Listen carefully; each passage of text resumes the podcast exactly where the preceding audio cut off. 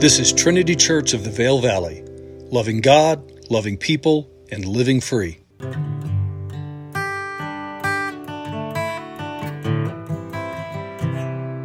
Hello, everyone. This is Pastor Ethan, and it's Sunday, August the 21st, 2022. Thank you for joining with me here at Trinity Church. Friends, today we begin our journey into the New Testament book of Colossians. Paul's letter to the young community of faith in the city of Colossae in Asia Minor, writing some 2,000 years ago. We are going to cover a lot today.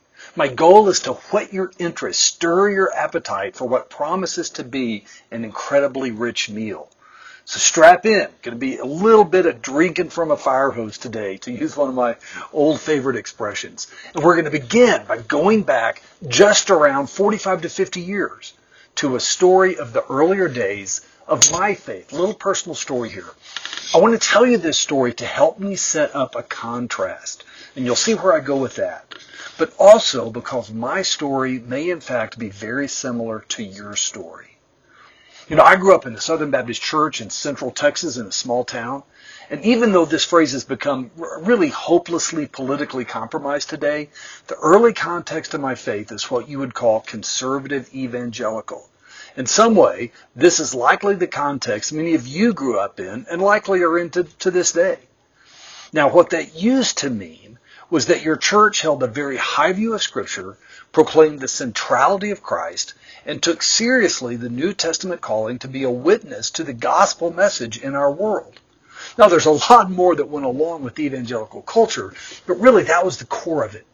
When I remember and really consider and think about what it was like to grow up in the Southern Baptist Church, right, looking back on my the earlier days of my faith, there are a few key tenets that really defined what we believed and how we lived, or at least how we said we were supposed to live. And the first big tenet here, this first big idea, is that the Bible is the inspired, inerrant Word of God as Scripture. Right? More practically, the Bible was God's clear, objective truth that contained no errors and no contradictions. But even more, more specifically and practical than that is that the Bible contained truth for life, truth for what we believed and how we were to live.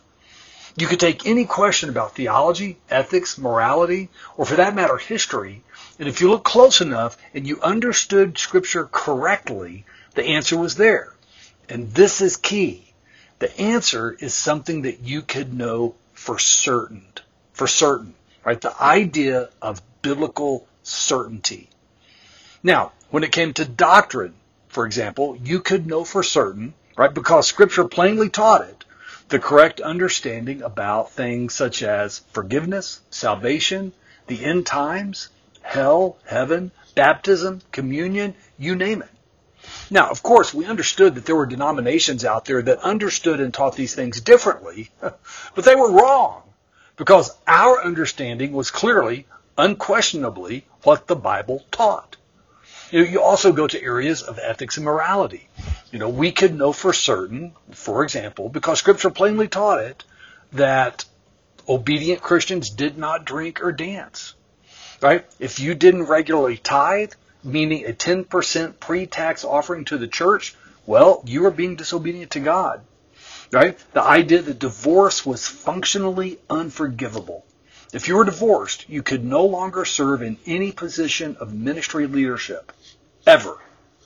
You know, speaking of ministry leadership, especially pastoral leadership and the concept of what many churches call deacons, this was wholly restricted to men. For women to function in these roles was to be in active disobedience to God in Scripture. I could go on and give you many, many more examples, but the point is, these were ethical and moral understandings we held to be clear, black and white, and unquestionably the certain teaching of Scripture. And we could proclaim this certainty because Scripture was primarily seen as a book of doctrine, right? God's instruction book for life. And we were called and commanded to live in obedience to that doctrine, to that truth. Now, of course, we failed at it all the times. But as Christians, we were to do our best to live for Jesus. Do our best to live out his teachings, his commandments to us.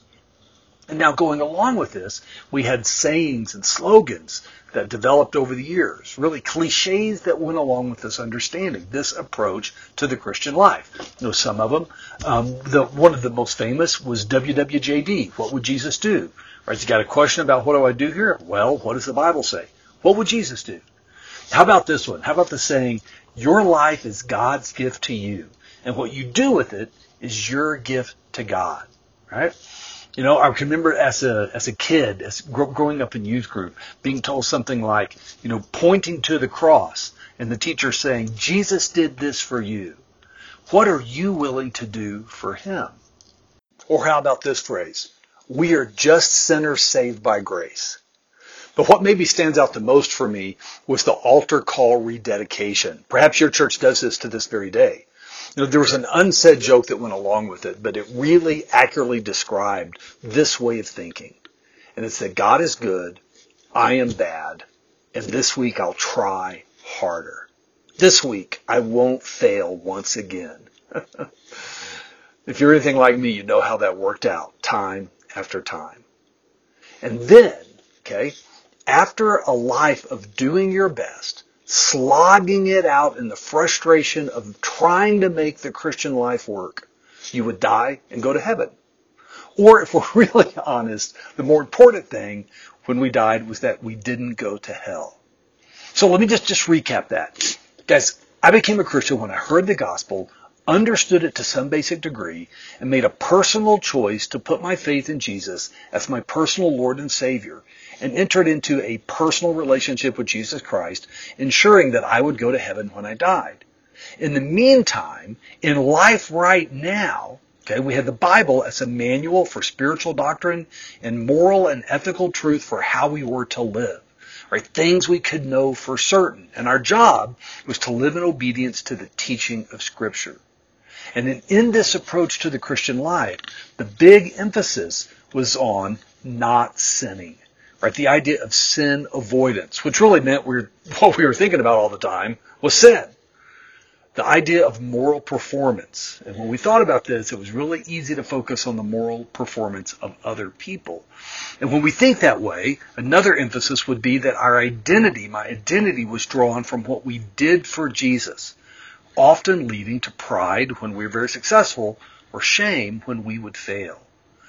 And finally, the emphasis was on a personal relationship with Jesus. Know, church was important, no question, but the center of my Christian life was myself, my life, right? Very, very highly individualistic. So, friends, hear me. I am deeply thankful for my upbringing in the church. And much of what I just described is rooted in Scripture, and some of it is good. But as I moved into my mid to late 20s, I was just hounded by this thought that something was missing. I mean, the Bible teaches us how to live, commands us to be obedient, but what was missing was the power to be obedient, the motivation and source of this new life that we are supposed to live. And guys, to cut to the chase, the something that was missing was the Holy Spirit both the biblical truth and the present dynamic living reality of our union with Jesus Christ and the grace of God. And when I say Holy Spirit, what I'm talking about is nothing less than the literal living presence of Christ, the love of Christ, the fullness of Christ with us, in us, and through us as our source of identity and life right now in the midst of life as it really is. I mean, the first time I ever heard Galatians 2:20, at least that I that I remember, was after I graduated from college, and it was in a song that I heard at a church choir competition in Charleston, South Carolina. I mean, a worship competition. I mean, how evangelical is that? Now, you have probably heard or even memorized Galatians 2:20.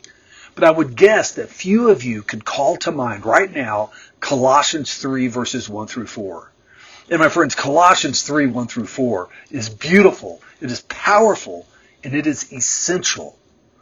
But to take it a step further, because the Holy Spirit is the presence of Christ in us. Paul uses those two, those two phrases almost interchangeable, Christ in us and the Holy Spirit.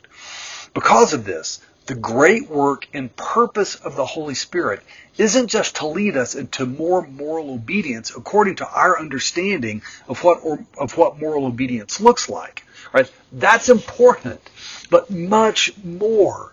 The Holy Spirit is at work in us always for Christ in all of his nature, character, love, and purpose to be fully formed in us.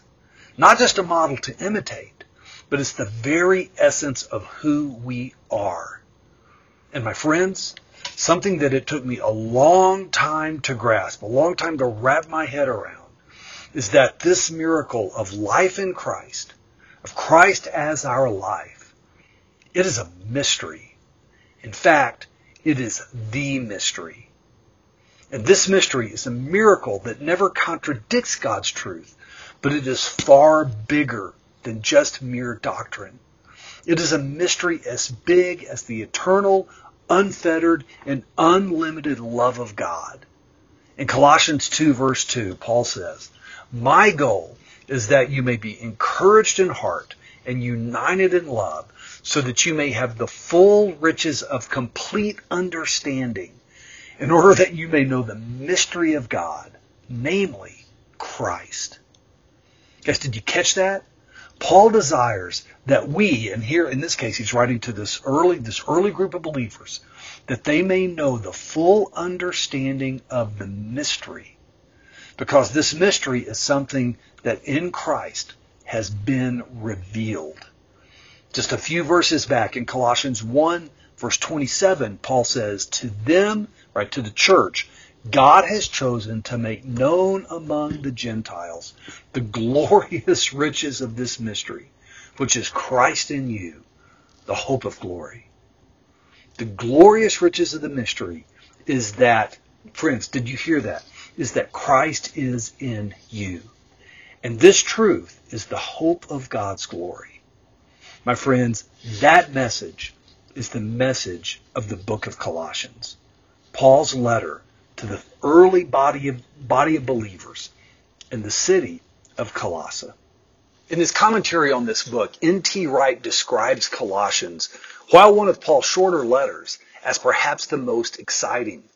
Um, Wright says, in his letter to this very young community of believers, Paul shares their sense of wonder as he encourages them to explore the treasures of the gospel and to order their lives accordingly. I love the way he says that. Wright goes on to describe Colossians not as just a mere collection of doctrines and principles, but as a flower.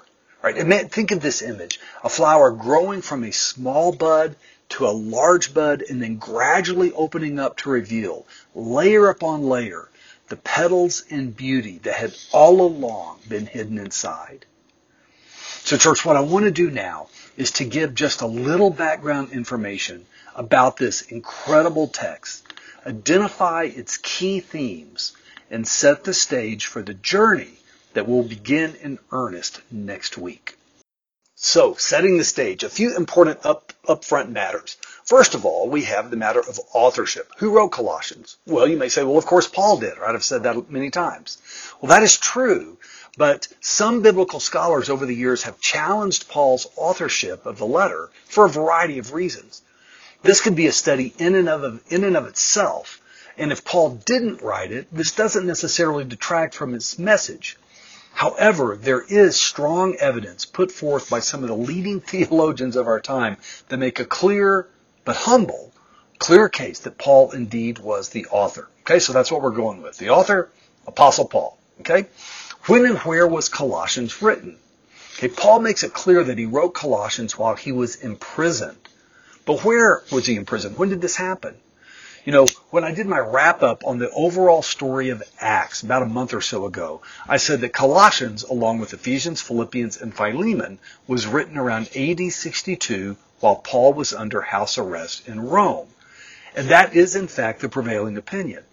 However, a strong argument can also be made that Paul was briefly imprisoned while in Ephesus around the year 50 to 52, even though Luke makes no mention of this in Acts.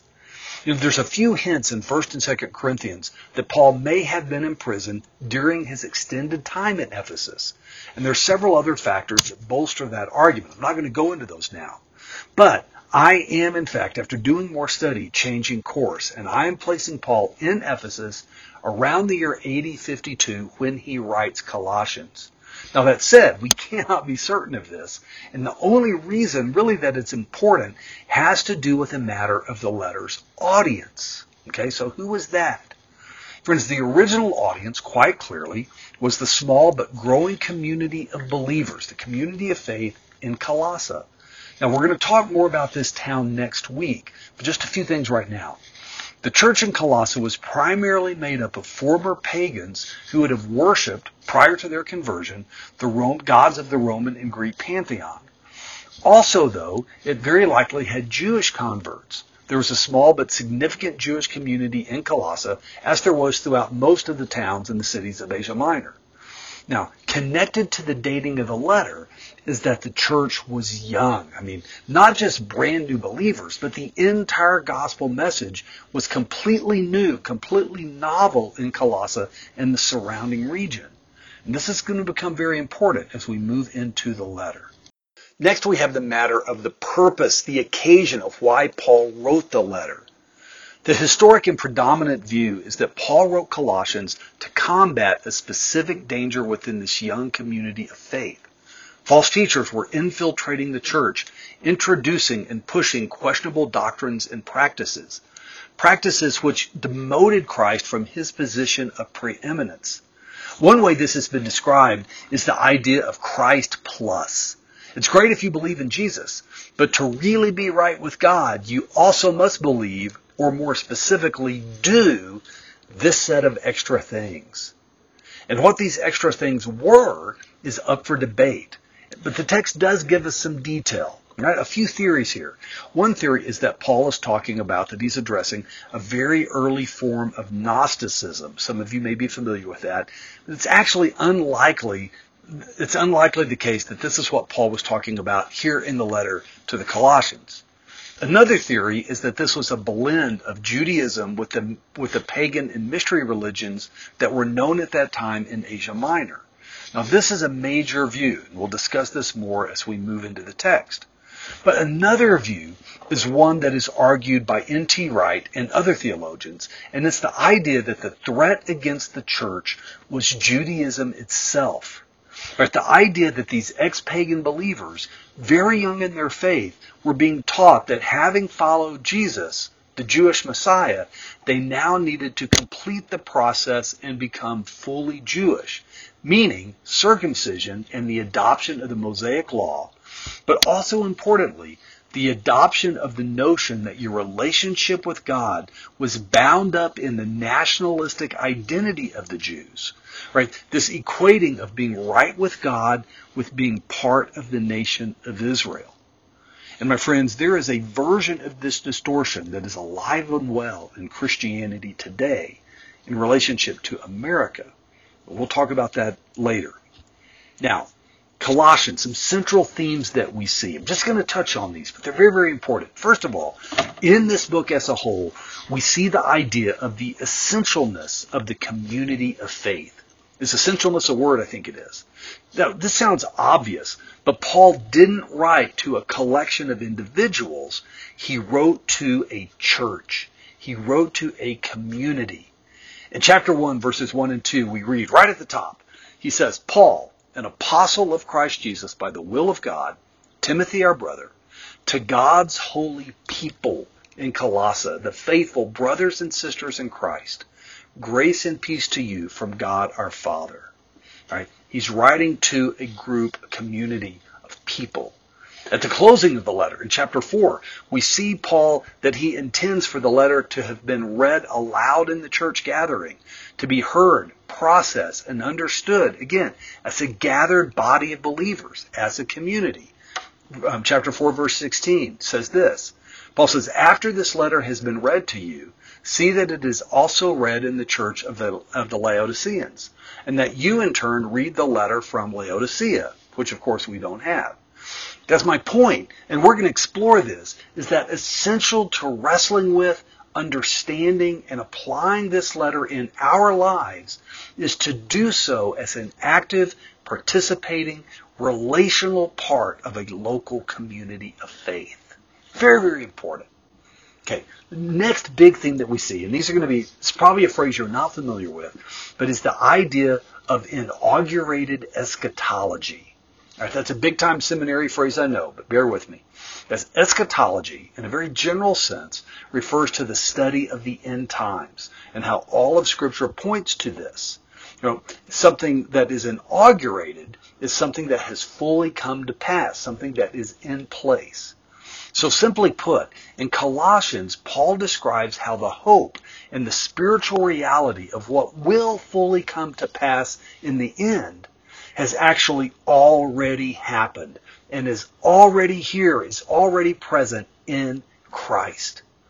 In 1 Thessalonians 4, there's the famous statement where Paul says, At the trumpet call of God, the dead in Christ will rise first.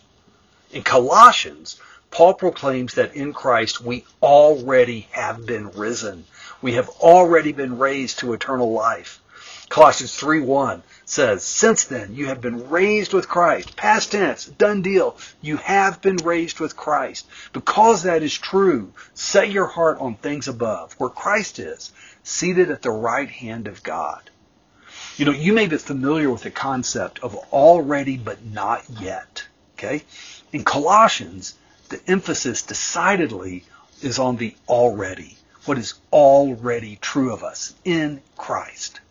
As believers, our hope is not in the, in the event of the second coming. Of course, that's our hope, but that's not our greatest hope. Our greatest hope is in a person, and that person is already here. Moving on, another big thing that we see is the believer's identity and freedom in Christ. Our identity, the most important thing about us, is not based on what we do. It's based upon who we are who we are as new creations in Christ. Out of Colossians 2, I'm starting here in verse 6, Paul writes, So then, just as you have received Christ Jesus as Lord, continue to live your lives in Him, rooted and built up in Him, strengthened in the faith as you were taught, and overflowing in thankfulness. For in Christ all the fullness of the deity lives in bodily form, and in Christ you have been brought to fullness. And then when you go to chapter 3, verses 3 and 4, Paul says that our life is hidden, is inseparable from Christ and God. For Christ is your life. Yes, if you go back and read through that passage, and all, all the, the, the scripture that I'm walking us through right now, you can find this on the outline that I have online.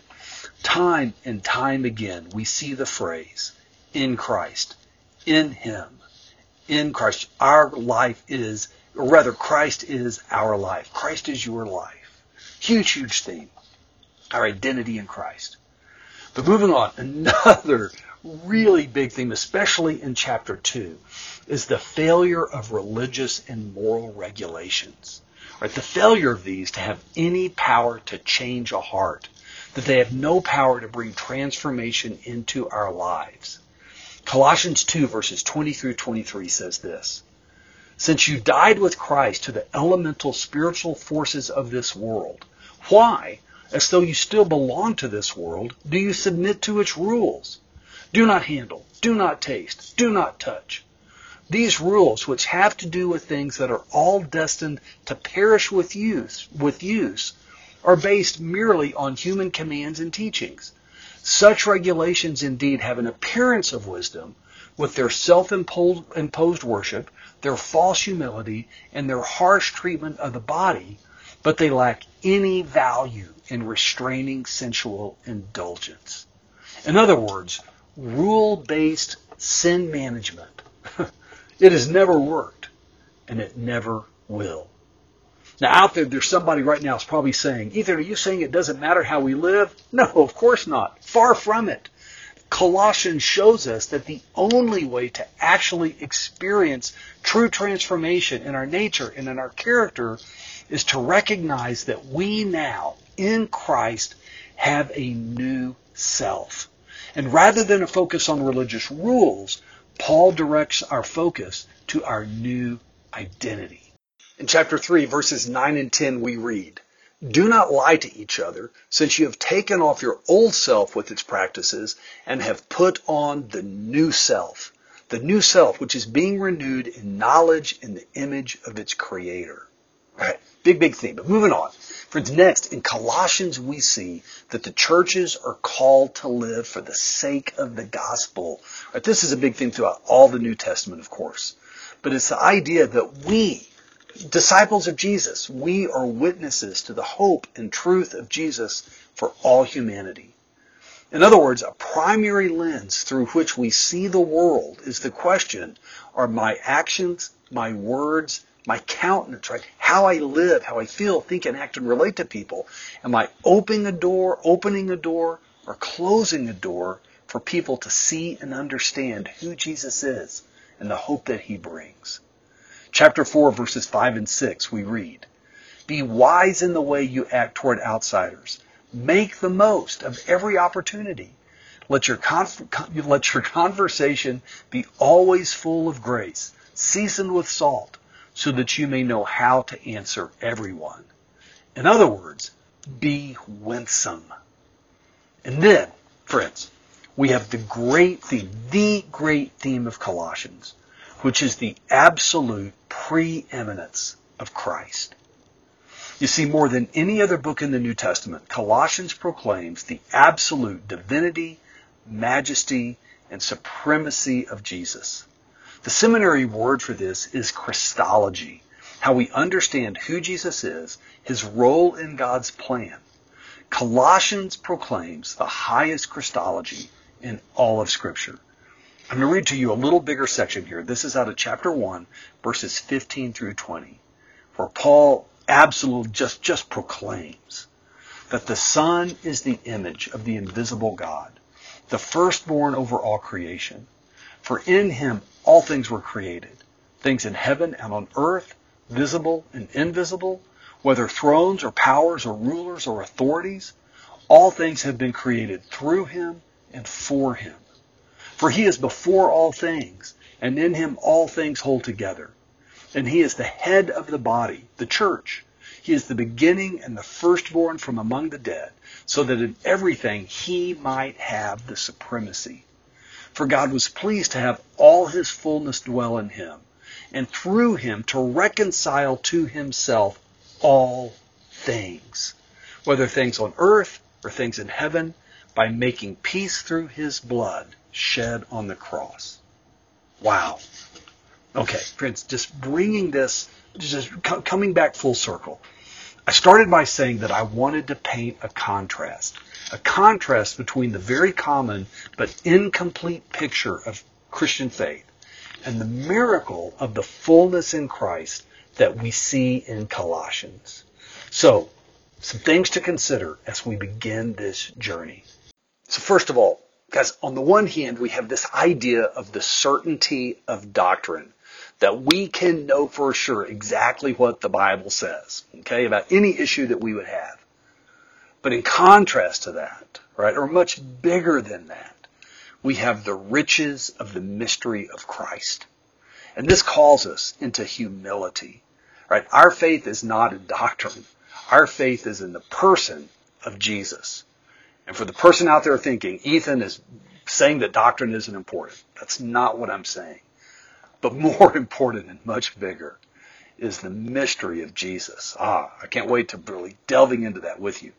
All right, another one. On the one hand, we have this huge emphasis on personal faith. In Colossians, we see the emphasis on the community of faith.